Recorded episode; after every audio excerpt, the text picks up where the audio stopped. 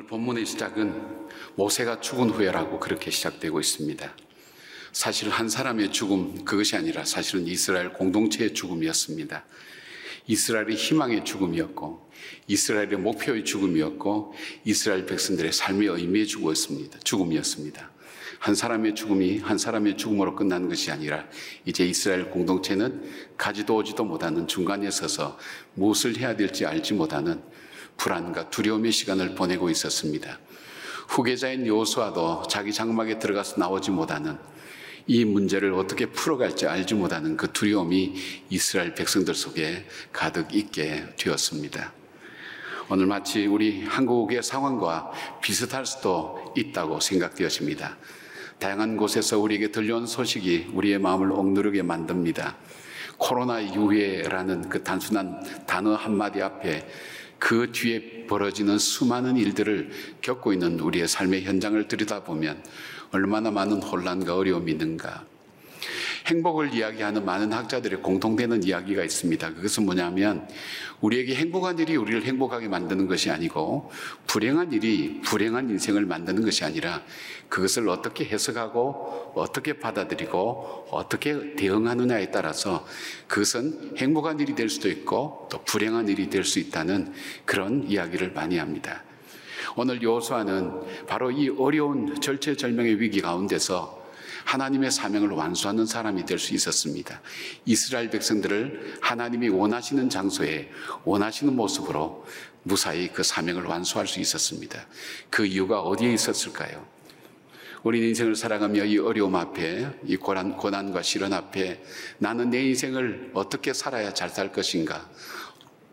어떻게 살아야 하나님이 원하시는 삶을 살 것인가 하는 그런 마음으로 우리가 이 시간 하나님 앞에 엎드려 있다면 오늘 요소하는 어떤 삶의 방법을 택했는지를 우리가 살펴보면서 이 고난의 시간, 어려운 시간을 통해서 하나님께서 우리에게 준 축복의 길을 함께 찾기를 바랍니다. 첫 번째 요소하는 인생의 기준을 하나님 말씀에 두었습니다. 7절 말씀 보니까 오직 강하고 극히 담대하여 나의 종 모세가 내게 명령한 그 율법을 다 지켜 행하고 좌로나 우로나 치우치지 말라 그리하면 어디로 가든지 형통하리니 요수아는 모세의 죽음 이후에 두려움 속에 머물러 있었습니다. 왜 두려웠습니까? 자기와 모세를 비교할 때 자기는 아무런 존재가 아니었습니다. 모세처럼 그렇게 훌륭한 사람이었는데 대단한 사람이었는데 광야에서 이스라엘 백성들을 이끌고 오면서 모세가 당하는 어려움들을 그는 낱낱이 보았습니다. 그 모세와 비교할 때 자기는 아무 존재가 아니라는 것. 어쩌면 이 큰 문제 앞에 자기는 이 일을 해결할 수 있는 존재가 아니라는 두려움이 그 마음속을 사로잡았습니다. 그리고 그와 함께한 그 백성들, 함께 힘이 되어 줄 거라고 생각했던 그 백성들은 어떤 백성들이었습니까? 광야 40년 동안 이 백성들에 대해서 성경은 다 같이 단 두 단어로 요약합니다. 불평과 원망했다고. 여러분 공동체에 불평과 원망하는 사람과 함께 어떤 목표를 향해 나간다는 것이 얼만큼 힘든가 하는 것을 잘 아실 것입니다. 불평과 원망하는 저, 저 사람들과 함께 어떻게 하나님께서 나에게 주신 그 목표를 향해 걸어갈까? 그리고 더 큰 두려움은 지금까지 지나온 것보다는 해야 될 일이 더 많이 남아있다는 것. 40년 전에 건너기를 실패했던 요단강, 그리고 건너자마자 있는 여리고성, 그리고 철기 문명으로 무장된 저 병력들을 다 무찌르며 승리해야 되는 바로 무서운 전쟁을 치러야 되는 그 일들이 그에겐 두려움밖에 없었습니다. 근데 그에게 하나님 말씀이 임재합니다. 하나님 말씀이 역사합니다. 그에게 찾아와서 말씀합니다. 그래서 그는 마음에 결심합니다. 난, 나는 내 인생의 선택과 기준을 내 자신에게도 두지 않고 환경에도 두지 않고 사람들에게 두지 않고 하나님 말씀에 두겠다고. 그리고 그 말씀에 두기 시작했을 때부터 하나님께서 그 여호수아의 삶을 인도하며 이스라엘 백성을 인도해 가신 것을 보게 됩니다. 하나님께서 한 가지 교훈을 더 주시죠. 이스라엘 백성들이 여리고성을 무너뜨리고 아이성을 점령할 때 실패를 합니다. 그 실패 이유가 어디에 있었냐면 아간이라는 사람이 자기 외투와 은과 금을 자기 장막에 감추어 두었습니다. 그런데 그것을 통해서 여호수아가 깨달은 것이 있었습니다. 우리가 하나님의 말씀대로 살아가지 않으면 말씀을 따라가지 아니하면 우리 인간은 현실의 상황에 따라서 따라갈 수밖에 없다고. 은과 금은 모든 사람이 다 갖기를 좋아하는 겁니다. 자기 마음의 욕망에 사모하는 겁니다. 하나님 말씀을 따라가지 않으면 우리는 우리가 하기를 좋아하는 것을 따라갈 수밖에 없다는 것. 외투는 전쟁 치는 군인들에게 꼭 필요한 물건인지 모르겠습니다. 우리가 하나님 말씀을 따라가지 않으면 우리의 필요를 따라서 살아가는 인생, 필요를 따라가고 내 마음의 욕망을 따라가는 그 인생이 결국은 하나님께서 주신 내 삶의 길이 중단될 수밖에 없는 바로 그 비극적인 상황에 처한다는 것을 하나님 교훈으로 다시 한번 요수아에게 주셨습니다. 그 일들로 인해 요수아는 그때마다 길갈로 돌아갑니다. 길갈로 길갈에는 무엇이 있었습니까? 이 자리에 올 수 없었던 그 순간 하나님의 언약과 말씀대로 요단강 그 한 가운데서 가져왔던 12개의 돌멩이 하나님께서 함께 하셨던 그 증거와 그 돌무더기가 있으면서 이스라엘 백성들에게 날마다 하나님은 약속하신 대로 그 약속을 이루어 가시는 분이라는 것을 이스라엘 백성들 하여금 보게 하였습니다. 듣게 하였습니다.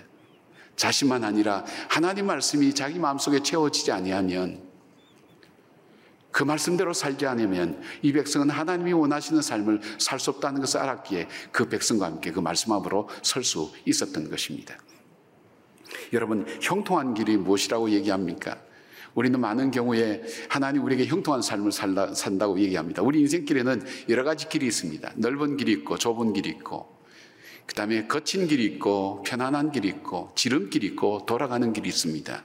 그런데 이 길 중에 어떤 길이 형통한 길입니까? 넓은 길입니까? 좋은 길입니까? 빠른 길입니까? 지름길입니까? 아닙니다. 내가 가려고 하는 그 목적지와 연결되어 있는 길이 형통한 길입니다. 아무리 좋은 길이 있고 아무리 편한 길이 있고 아무리 빠른 길이 있다 할지라도 내가 가려고 하는 그 목적지와 연결되어 있지 않으면 형통한 길이 아닙니다. 때로는 넓은 길도 있을 수 있습니다. 때로는 거친 길도 있을 수 있습니다. 때로는 돌아가는 길도 있을 수 있을, 것, 있을 것입니다. 그럼에도 불구하고 그 길이 내가 가야 될 그 자리에 연결되어 있다면 그 길은 형통한 길이 되는 것입니다. 우리가 구해야 될 것은 무엇입니까? 하나님께서 우리를 형통한 길로 인도하실 때 넓은 길 갈 때는 길을 잃어버리지 않도록 좁은 길 갈 때는 바른 길 갈 수 있도록 거친 길 갈 때는 단단한 신발로 잘 걸어갈 수 있도록 편한 길 갈 때는 방심하지 않도록 지름길 갈 때에는 우리가 조급하여 봐야 될 것을 보지 못하는 일이 없도록 우리가 돌아가는 길을 갈 때에는 인내심을 가지고 갈 수 있도록 하나님께 날마다 구하는 삶. 그 삶은 어디서부터 나온다 그랬습니까? 주야로 여호와의 말씀을 묵상하는 자로부터 주께서 그 삶을 형통하게 인도하신다고 했습니다. 오늘 여호수아에게 주신 말씀도 동일합니다.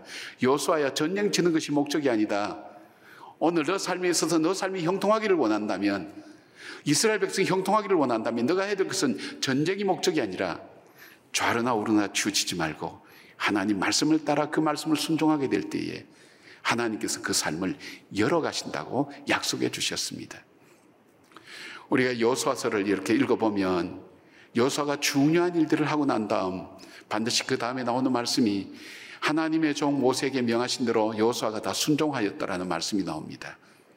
여수아가 하나님의 말씀을 따라 순종할 때 하나님은 그 길을 열어주셨고 없던 곳을 길로 만들어서 가게 만드시고 그리고 장애물이 있던 곳을 변하여서 디딤돌이 되게 만드는 하나님의 놀로 역사를 체험할 수 있었던 그 일은 바로 말씀을 따라 살았던 것입니다.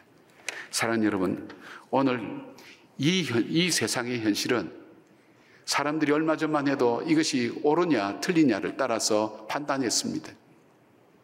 그리고 이것이 나에게 조금 지나서 이것이 나에게 좋으냐 싫으냐에 따라서 판단했습니다. 더 나서가 요즘은 무엇이 얼만큼 재밌느냐에 따라서 판단합니다. 요즘은 자기가 좋아하는 일은 옳은 일로 만들어서 그렇게 주장하는 것이 요즘 세대가 되어버렸습니다. 얼만큼 빠르냐, 얼만큼 다양하냐, 얼만큼 변화가 일어나느냐, 그것에 따라서 사람은 그 기준을 따라가다 보니까 우리에게는 삶의 기준을 잃어버렸어요. 살다 보니까 어느새 우리의 삶 속에는 무엇인가를 잃어버리고 살아가고 있는 거예요. 그것이 뭡니까? 잃어버린 건 많겠지만 하나님 말씀을 잃어버린 것이 우리에게는 가장 큰 문제라는 것을 우리가 다시 한번 기억하셔야 됩니다. 기도하실 때마다 다시 한번 내 마음속에 하나님의 말씀을 따라가는 저희 교회는 그런 캠페인을 벌렸습니다. 지난 3월 달부터 코로나가 시작되면서부터 저녁 9시만 되면 우리가 뉴스에 집중하지 않습니까? 우리가 세상의 뉴스에 귀를 기울이고 그것에 두려워하고 무서워하지 말자고 그 대신 우리가 9시마다 하나님 말씀에 귀를 기울이자고 9시마다 우리는 가정 예배를 함께 시작하기 시작했습니다. 방송을 시작했습니다. 뉴스를 보지 않습니다. 하나님의 말씀을 묵상하고 그 말씀을 따라 보기 시작하면서 성도들의 마음에 평안을 찾기 시작했습니다. 두려움 속에서 용기를 얻기 시작했습니다. 말씀이 그 속에 들어갈 때 그 말씀 속에 있는 바른 교훈과 그리고 책망과 우리를 바르게 함과 우리를 의로 교육하기에 유익한 하나님 말씀의 지혜가 성도들 속에 들어가기 시작하면서 이 시대를 분별하는 지혜와 용기와 힘을 얻기 시작했습니다. 사랑하는 여러분, 요수아가 자기의 선택의 기준, 자기 인생의 기준을 말씀해 두셨던 것처럼 다시 한번 이 땅 속에 말씀의 기준 앞에 나를 세우는 지혜가 있기를 바랍니다. 종교개혁자들이 그 많은 삶의 다양성을 두고도 굳이 이 교회가 개혁되기 위해서는 오직 말씀으로 외쳤던 이유가 무엇일까요? 말씀만이 우리를 새롭게 할 수 있다는 것입니다. 두 번째로 요수아는 이스라엘 백성들 속에 정체성을 바로 세웠습니다. 사명을 생각하게 했다는 거죠. 바로 이 길갈이라는 곳에서 할례를 받게 했습니다. 할례는 하나님 백성됨의 표시였습니다. 삶의 증거였습니다. 그리고 내가 하나님의 자녀라는 것, 그리고 내가 하나님의 소유된 백성이라는 것을 이스라엘 백성이 잊지 않도록 기억하도록 했다는 것입니다. 바로 그 할례를 통해서 이스라엘 백성들은 그들이 전쟁을 치든 농사를 짓든 그들이 양을 치든 무엇을 하든 그들의 삶 속에서 가장 중요한 것은 나는 하나님의 자녀라는 의식을 잊지 않고 살아가는 것을 말합니다. 바로 그 백성들 속에 그들이 전쟁을 치지만 그들이 군인이 아니라 하나님의 거룩한 하나님의 통치가 이루어지도록 그러기 위해서 하나님의 백성 하나님의 그 백성들이 자녀들이 가져야 될 것이 우선순위가 뭡니까? 주기도문을 보면 주님 그렇게 말씀합니다. 하늘에 계신 우리 아버지 하나님 아버지와의 관계를 우선순위로 생각하는 삶 그리고 주님의 이름이 거룩히 여김을 받기 위한 삶, 그리고 주님의 나라가 이 땅에 임재하기 위한 삶, 주님의 뜻이 하늘에서 이루어진 것처럼 땅에서도 이루어지게 만드는 삶, 나를 통해서 그 일이 이루어지게 하는 것, 그것이 바로 하나님 백성의 정체성입니다. 하나님의 백성의 이 정체성을 갖게 될 때에 어떤 상황 속에서도 우리는 두려워하지 않습니다. 그리고 어떤 상황 속에서도 하나님의 뜻을 쫓아갈 수가 있습니다. 역사학자인 알렌 크라이드 박사의 책에 보면 초대교회 길을 묻다 이렇게 그 책을 보면 이런 얘기 있습니다. 초대교회가 어떻게 20명으로 시작한 그 종교가 어떻게 이 400년 동안 3천만 명이라는 어마어마한 숫자로 성장할 수 있었는가? 성장에 대한 이야기 아니라 거기서 그분이 하고 싶은 고대 그 초대교회의 기록을 보면서 얘기한 것, 초대교회 교인들 마음속에는 이런 정체성이 확실히 있었다는 거예요. 나는 기도의 사람이다. 세상 힘으로 풀지 않는다. 나는 기도의 사람이다. 두 번째 그들이 가졌던 건 나는 그리스도의 종이다. 우리가 단순히 말하는 그 종이 아닙니다. 그 당시의 종은 정말 비참한 것입니다. 주님을 따라가고 주님 안에 있고 주님이 기뻐하시고 주님이 원하시는 삶을 위해서 나는 내 삶을 산다. 그것이 그의 정체성이었어요. 그리고 우리는 그리스도 안에서 한 형제 자매다. 그들 속에 진정으로 있었던 것은 한 형제 자매였어요. 어느 형제가 굶주리면 각자 자기들 가운데 살아가는 삶 가운데 자기들의 양식을 줄여서 그 형제와 함께 나누어 먹었습니다. 세상 사람들이 볼 때 그리스도인의 그 형제 사랑이라는 것은 이루 말할 수가 없었습니다. 그들, 그리고 그들 속에 우리는 절대 희망을 가지고 있다. 그들은 사자의 밥이 되면서도 절망을 얘기하지 않았습니다. 우리에게 영원한 구원을 주신 천국의 소망이 우리들 속에 있다는 그 믿음이 그들의 마음을 사로잡았습니다. 흔들리지 않았습니다. 우리는 기도의 사람이다. 우리는 그리스도의 종이다. 우리 주님 안에서 우리에게 주신 이 형제 자매는 우리의 친형제 자매보다도 더 귀하고 소중하다. 그리고 우리에게는 절대 희망이 있다. 세상에 그 어떤 것도 사자밥이 된다 할지라도 두려워하지 않고 무서워하지 않고 거룩한 입맞춤을 하며 서로 격려하며 믿음으로 끝까지 살아가자고 이야기할 수 있는 그 정체성이 있었습니다. 이것이 뭐냐면 세상 사람들 속에 매력이 있었다는 겁니다. 저기에는 뭔가 다른 것이 있다. 그리고 또 하나, 우리가 공허하고 굶주리고 우리가 배고파하는 우리가 갈증을 느끼는 인생의 어떤 해결점이 저들은 갖고 있다고 그들은 그렇게 믿었습니다. 사랑하는 여러분, 오늘, 오늘날 살아가는 한국교회가 우리가 어쩌면 이 그리스도인의 정체성을 잃어버린 것이 아닌지 모르겠습니다. 내가 어떤 직업을 갖고 있던 어떤 상황에 처했던 나는 그리스도인입니다. 내가 그리스도인이라는 것은 뭐 어떤 상황을 말합니까? 내가 그리스도인이기 때문에 나는 어디서나 하나님과의 교제가 내 삶의 우선순위가 됩니다. 그리고 하나님의 뜻이 나를 통해서 이 땅에 이루어지고 주님이 통치하시는 주님의 나라가 임하도록 어떤 상황 속에서도 그 일을 위해서 나는 하나님께 부름받았다는 그 믿음, 그것이 얼만큼 우리에게 소중하고 중요한 것인지 알 수 없습니다. 케네스페 선교사님에 대한 이야기를 여러분 들으셨을 것입니다. 이분은 18번째 북한에 들어갔다가 억류되어서 15년 교화형을, 교화형을 받고 어, 억류돼 735일 동안 있었습니다. 이분은 늘 그 노동이 고통스럽고 또 몸이 약하니까 하나님 앞에 나를 빨리 여기 빼달라고 그렇게 계속 기도했습니다. 꿈만 꾸면 미국의 네이버 실이 와서 자기를 구출하는 꿈도 꾸기도 하고 고통과 아픔으로 죽음과 삶의 지경을 왔다 갔다 하면서 얼마나 힘들었겠어요. 하나님 왜 나를 빨리 구원하지 않느냐고. 그렇게 불평하고 있는데 그에게 가장 힘든 것은 자기의 정체성을 지우는 거예요. 너는 아무것도 아니야. 너희 조국은 너를 잊어버렸어. 너희 가족들도 너희를 잊어버렸어. 그렇게 이야기해주는 그 간부가 찾아와서 하는 그 말을 자기는 너무 고통스럽다는 거예요. 어떤 고통보다도 괴로운 것이 자기는 아무것도 아니다. 너는 잊어진 존재라는 것. 어느 날 하나님 앞에 그런 마음을 가지고 기도합니다. 기도할 때 문득 하나님께서 마음으로 주시는 질문이 있었습니다. 너는 누구냐? 자기도 모르게 대답했다 그래요. 저는 선교사죠. 북한을 위한 선교사죠. 대답하고 난 다음 깨달은 것이 있었습니다. 나는 선교사구나. 북한을 위한 선교사나. 그렇다면 나는 지금 어디에 있는가? 북한에 있지 않은가? 나는 선교지에 있지 않은가? 자기 자신을 깨달은 거예요. 그리고 그 속에서부터 터져나온 찬송이 있었어요. 내 영혼이 은총 입어 중한제진 벗고 보니 초막이나 궁궐이나 거지나 우리 주 예수 모신 곳이 거지나 하늘나라. 그리고 그 마음속에 기쁨이 회복되기 시작했습니다. 자기를 다루는 자기를 만나는 사람을 대하는 태도가 달라졌습니다. 그 사람들을 사랑으로 대합니다. 성교사로서 복음을 가지고 그들을 대합니다. 환경은 바뀐 것도 아무것도 없는데 내가 바뀌어지니까 그 사람들을 대하는 게 달라집니다. 삶의 자세가 달라졌습니다. 태도가 달라졌습니다. 그래서 그 사람들이 이 케네스 배 선교사님 말을 듣기 시작했습니다. 배 선생, 당신 말하는 그 예수란 사람이 남조선에 있는 사람이요, 중국에 있는 사람이요. 그리고 또 그들이 얘기합니다. 아니, 우리가 행복하고 당신이 불행해야 되는데, 우리보다 어떻게 당신이 더 행복해 보이냐고. 그리고 그가 석방돼 나올 때는 그 헤어짐을 너무 아쉬워했다는 것입니다. 어디에서 변화가 일어났습니까? 내가 누군가를 발견하는 것입니다. 여러분, 나는 누구입니까? 우리는 그리스도인입니다. 그리스도에 속해 있습니다. 내가 어떤 직업과 어떤 직장을 가지고 있든, 어떤 환경에 처하든, 나에게 주신 이 영원한 구원은 변화되지 않습니다. 나를 자녀 삼아 주신 그 하나님의 사랑은 변하지 않습니다. 나는 나를 포기해도 하나님 나를 결코 포기하지 않습니다. 나를 놓지 않습니다. 끝까지 나와 함께 하시는 그 하나님, 오늘 나와 동행하고 계신다는 그 믿음이 우리 속에 있을 때에 그들은 매일매일 치르는 전쟁 가운데서도 두려움 없이 우리는 하나님의 거룩한 목적을 위하여, 거룩한 사명을 위하여 오늘도 살아간다는 그 믿음이 매일매일 삶을 승리로 이끌 수 있게 된 것입니다. 여러분 어떤 일을 만나고 계세요? 여러분 그 일 앞에서도 여전히 주님은 여러분의 하나님이십니다. 여러분은 하나님의 자녀입니다.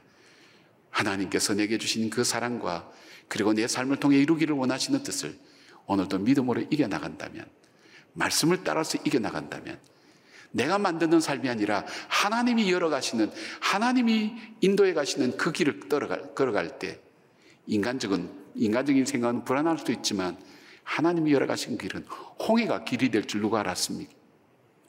요단강이 마른 땅이 될 줄 누가 알았습니까? 여리고가 무너질 줄 누가 알았습니까? 내 인생에 여리고가 있습니까? 내 인생에 홍해가 있습니까? 내 인생에 요단강이 있습니까? 내가 만든 길이 아닙니다. 하나님이 만든 길입니다. 하나님이 만들어 가시는 길입니다. 하나님이 약속하신 길입니다.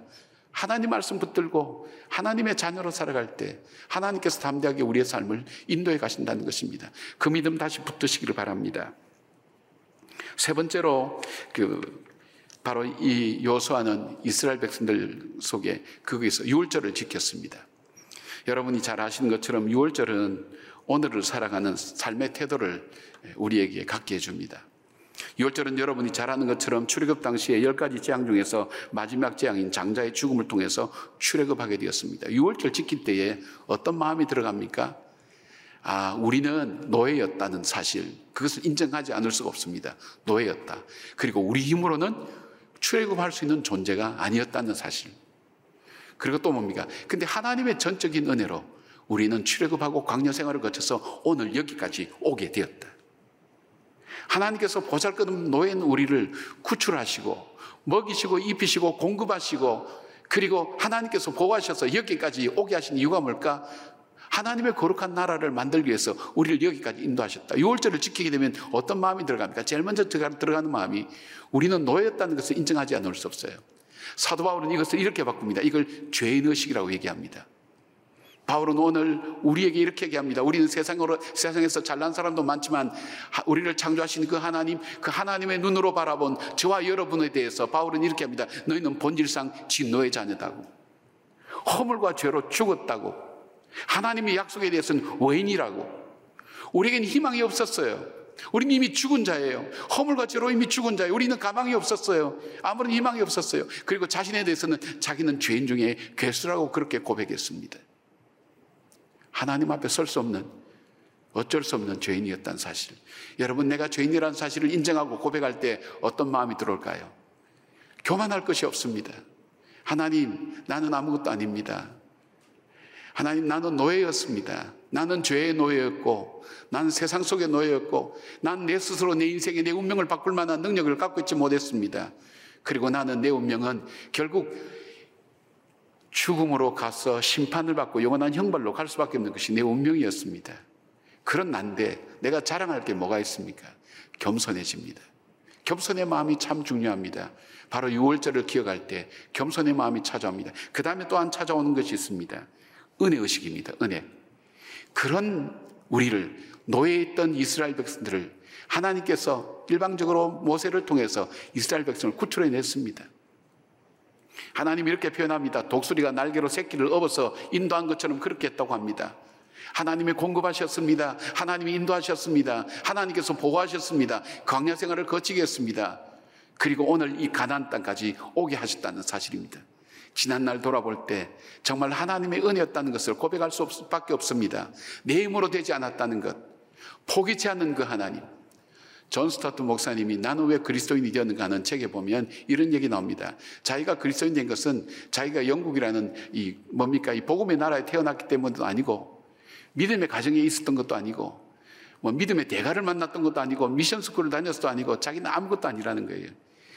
내가 그리스도인이 된 단 하나의 이유가 있다면 천국의 사냥개 때문에 한번 잡으면 놓지 아니하시는 그 하나님의 국률과 자비, 하나님의 그 사랑, 포기치 않는 그 하나님의 사랑. 말씀드린 것처럼 나는 나를 포기해도 나를 결코 포기하지, 포기치 않은 그 하나님의 사랑, 그 사랑이 나로 하여금 그리스도인이 되겠다고. 그 하나님 어떤 하나님과 오늘, 오늘 이 자리에 함께 예배드리는 여러분의 하나님입니다.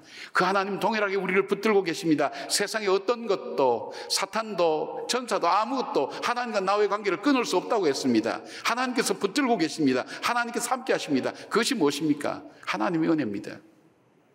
여러분, 우리 이런 생각해 보지 않습니까? 분명히 그때는 걱정거리였는데, 그때는 갑자기 내 앞에 길이 없어지고 절벽처럼 느꼈는데, 어느새 세월이 흘러가다 보니까 어느새 그 절벽을 건너오고 있었던 거예요. 그런 생각하신 분 없습니까? 내 삶 자체가 하나님 은혜라는 것. 그럴 때 우리에게 찾아오는 마음이 뭘까요? 어떤 고난과 시련 가운데서도 감사의 마음이 우리들 속에 회복됩니다. 여러분, 감사는 모든 것의 치료제입니다. 우리 속에 감사가 회복될 때 우리는 용서할 수 있습니다. 감사가 회복될 때 우리는 우리의 삶 속에 불평하지 않고 우리의 삶이 이겨나갈 힘이 생깁니다. 감사가 우리 마음속에 찾아오게 될 때 우리는 두려움보다는 우리의 삶을 인도하신 그 하나님을 믿는 그 믿음이 다시 회복됩니다. 그리고 또 하나 이 6월절을 지킬 때 사명의식을 갖게 됩니다. 나 같은 죄인을 왜 구속해 주셨을까? 왜 하나님의 자녀 삼아 주셨을까? 바로 그 속에서 나에게 하나님의 선한 목적이 있다는 것을 알게 됩니다. 하나님께서 나를 통해서 이루기를 원하시는 이것이 바로 사명의식입니다. 6월절을 지킬 때 우리에게는 겸손해집니다. 감사의 마음이 들어갑니다. 그러면서 동시에 나에게는 사명과 더불어서 열정과 헌신이 우리에게 따라오게 됩니다. 사명 있는 사람은 열정이 있습니다. 사명 있는 사람은 헌신이 있습니다. 매일매일 전쟁을 치르지만 오늘 우리가 살아가는 삶도 매일 전쟁을 치르는 것 같지만 오늘을 살아가는 나의 삶의 자세, 전쟁을 치르는 군인의 자세 중에 주님은 이 6월절을 통해서 이스라엘 백성에게 주셨던 마음, 이 6월절을 지킬 때에 우리 속에 전쟁과 같이 무서운 이 현실을 이겨나갈 수 있는 힘이 우리 속에 생기도록 하나님은 만드셨습니다. 그것이 무엇입니까? 겸손입니다. 범사의 주를 인정하는 겁니다. 인도하시는 하나님 감사하는 겁니다. 그리고 나를 통해 일하기를 원하시는 그 하나님 앞에 헌신하며 나를 맡기는 것입니다. 그 삶이 될 때에 이스라엘 백성들은 매일매일 치르는 전쟁 가운데서도 승리할 수가 있었습니다. 이완구 교수라는 분이 있습니다. 이분은 한국화학연구소의 연구원으로 근무하다가 뭔가 하나님으로부터 이렇게 응답을 받고 연변 과기대 교수로 한 10년간 봉사했던 분입니다. 우리나라 고분자 화학 분야의 권위자죠.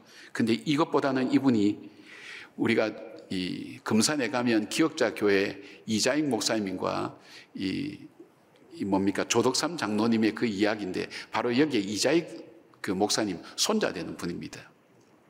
이분이 그 대전 제일교회 장로님이십니다. 근데 그분이 파송을 받아서 예, 선교사로 10년간 가 있다가 그리고 안식년으로 잠깐 나왔습니다. 나왔는데 나왔을 때 암이 발견된 겁니다. 대전 제일교회 이제 목사님, 담임 목사님하고 이제 얘기하는 가운데 그런 얘기입니다. 자기가 무슨 말로 위로할까? 내가 이렇게 하나님 앞에 봉사하면 하나님께서 있던 병도 낫게 해주셔야지. 나에게 이 병으로 나를 힘들게 하냐고. 그렇게 그런 마음을 할때 뭐라고 대답해 주냐. 하나님 뜻입니다. 이렇게 하는 자기가 할 수 있는 말이 너무나 없더라는 것입니다. 근데 간데 뜻밖의 얘기를 들었습니다. 하나님께서 나를 사랑하셔서 나를 불러가시기 전에 10년 동안 하나님의 일을 위하여 섬길 수 있는 기회를 주셨습니다. 내가 하나님을 생각하며 하나님을 기억하며 하나님께서 내게 향하신 그 뜻을 위해서 섬길 수 있는 기회를 주셨습니다. 오히려 감사함으로 그 일을 받아들였습니다. 충격이었다고 그렇게 얘기합니다. 사랑하는 여러분, 우리는 지금 숨을 쉬지 못할 만큼 어려움으로 겪고 있는 사람들이 많습니다. 기도는 눌립니다. 찬송은 떨어지는 것 같습니다. 우리의 신앙은 점점 멀어지는 것 같습니다.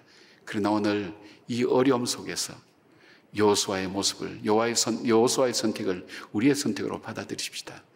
여러분, 환경을 보지 마십시다. 나를 보지 마십시다. 말씀을 따라서 말씀이 이어가는 삶을 매일매일 살아가십시다. 그리고 우리에게 주신 내가 누구인가 하는 것을 분명히 우리가 매일매일 확인하십시다. 나는 하나님의 자녀라는 것. 하나님께서 결코 포기하지 못하는 자녀라는 것. 그 정체성을 다시 붙으십시다.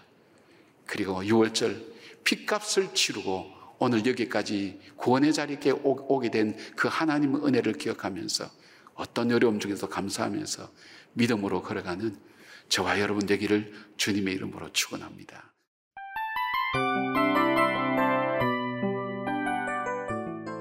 이 프로그램은 청취자 여러분의 소중한 후원으로 제작됩니다.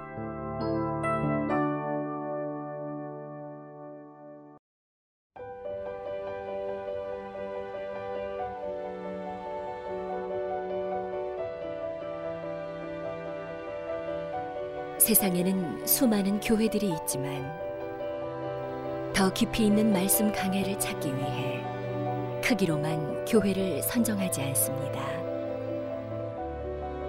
보다 좋은 영적 콘텐츠를 더 많이 나누기 위해 방송비를 받지 않습니다. 1년 365일 복음만 전하고 싶어서 우리는 광고를 하지 않습니다. 온누리의 복음을 땅끝까지 CGN TV와 함께 땅끝 성교사가 되주세요